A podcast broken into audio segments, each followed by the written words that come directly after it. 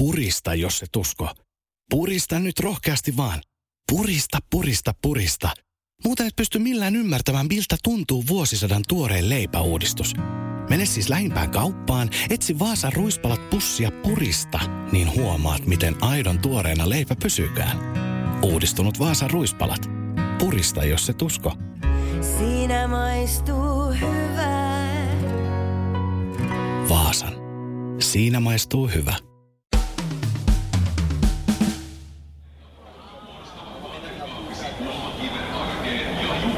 Aivan varmasti jokainen ihminen on ainakin kerran elämässään toivonut, että olispa mulla aikakone.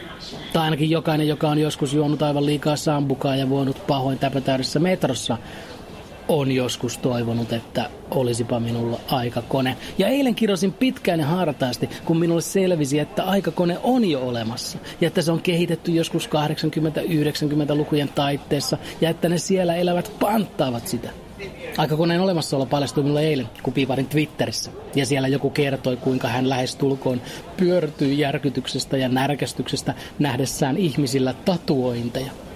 Ja on huomattavasti todennäköisempää, että tuo henkilö on saapunut aikakoneella jostain 80-luvun loppupuolelta, kuin että vuoden 2018 asukeista löytyisi noin hölmö ihminen.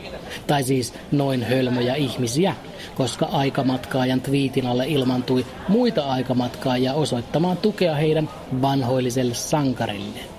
Joo, mä kyllä itse miettisin vähän, kun niin kuin se on iholla sit koko elämä. Joo, ja yritän he sit hankkia asiakaspalveluhommia, kun on tatuointi kaulassa.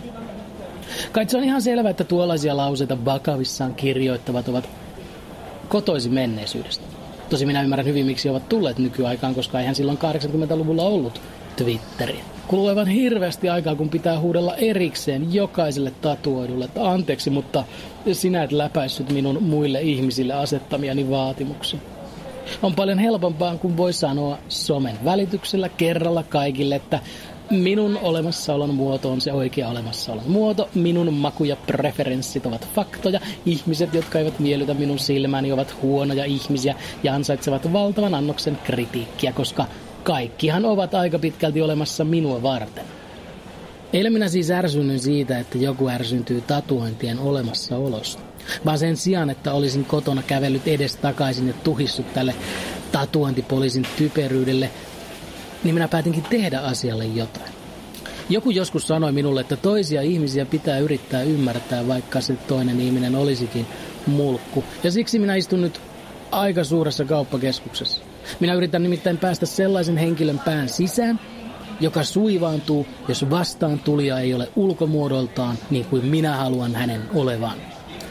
Toistaiseksi minä olen päässyt vain sellaisen henkilön pään sisään, joka on tehnyt jotain poikkeuksellisen noloa, koska minua hävettää, koska minä olen aivan liian vanha hengaillakseni yhtään missään.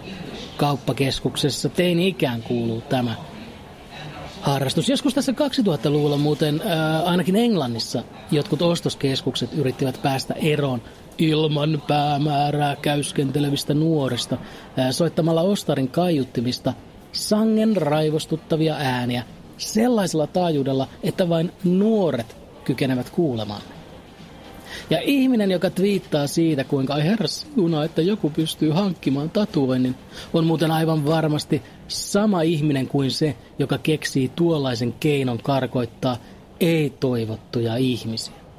Totta kai teinit ovat ärsyttäviä, ja niin olit sinäkin sen ikäisenä. Mutta sinun ollessa teini sinua ei lukittu ullakolle, kunnes halu huutaa kaverien kanssa bussin takapenkillä menee ohi.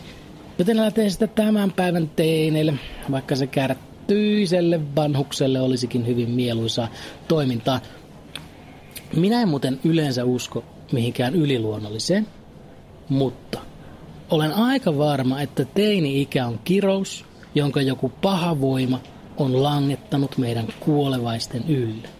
Että jokainen teistä joutuu viettämään elämästään pari vuotta todella hämmentyneenä, koska omia tunteita ei oikein ymmärrä ja sitä on vieras omassa ruumiissaan ja kaikki vituttaa ja jostain syystä samaan aikaan sitä on todella ylimielinen ja kuvittelee tietämänsä kaikki. Ja julkisilla paikoilla on pakko huutaa ja sitten kun tästä vaiheesta on päässyt yli, niin loppuelämän joudut tasaisin väliajoin kohtaamaan julkisilla paikoilla heitä, jotka ovat käymässä läpi tätä vaihetta ja se raivostuttaa sinua. No, tietysti on mahdollisuus, että olen tuossa asiassa väärässä, mutta toisaalta, jos on olemassa ilkeä olento, jolla on kyky langittaa kiroksia, niin eikö ole aika todennäköistä, että se myös tekee niin meidän sangen ärsyttävien ihmisten kohdalla? Varsinkin jos meitä vertaa muihin eläimiin. Ei muut eläimet vietä kaikkea aikaansa Facebookin kirpputoriryhmissä odottamassa, että voi ymmärtää jonkin asian väärin, jotta saisi haastaa riitaa. Eikä mikään muu eläin julkaise Instagramissa jatkuvalla syötellä motivaatiojulisteita tyyliin. Äh, elämä alkaa mukavuusalueen ulkopuolella. Minunkin tekee mieli langittaa kirouksia meidän yllä. Toisaalta taas toivon, että ei edellä mainitun kaltaiset ärsyttävät tavat katoa, koska minulle ne toimivat ikään kuin sellaisena vielä kaikki aika hyvin kuulutuksena. Koska ollaanpa rehellisiä, vuosi 2018 on parhaimmillaankin hyvin epävakaa, mutta jos minulla on aikaa ärsyntyä mitättömistä asioista, niin kai siihen kolmanteen maailmansotaan on vielä pieni hetki. Ei kai minulla ole energiaa turhiin murheisiin, jos pahalla tuulella oleva ja raskaasti aseistautunut Godzilla tallustaa kohti Suomea. Siispä kauan eläköön pienet ärsyttävät asiat. Ja kauan eläköön sille sisäiselle äänelle, joka sanoo, että älä hengaile itseksesi ostoskeskuksen ala-aulassa enää yhtään minuuttia, näytät naurettavalta. Kotia kohti, kotia kohti, kotia kohti. Purista, purista, purista. Mene siis lähimpään kauppaan, etsi Vaasan ruispalat pussia purista, niin huomaat, miten aidon tuoreena leipä pysykään. Uudistunut Vaasan ruispalat. Purista, jos se tusko. Siinä maistuu hyvää. Vaasan. Siinä maistuu hyvä.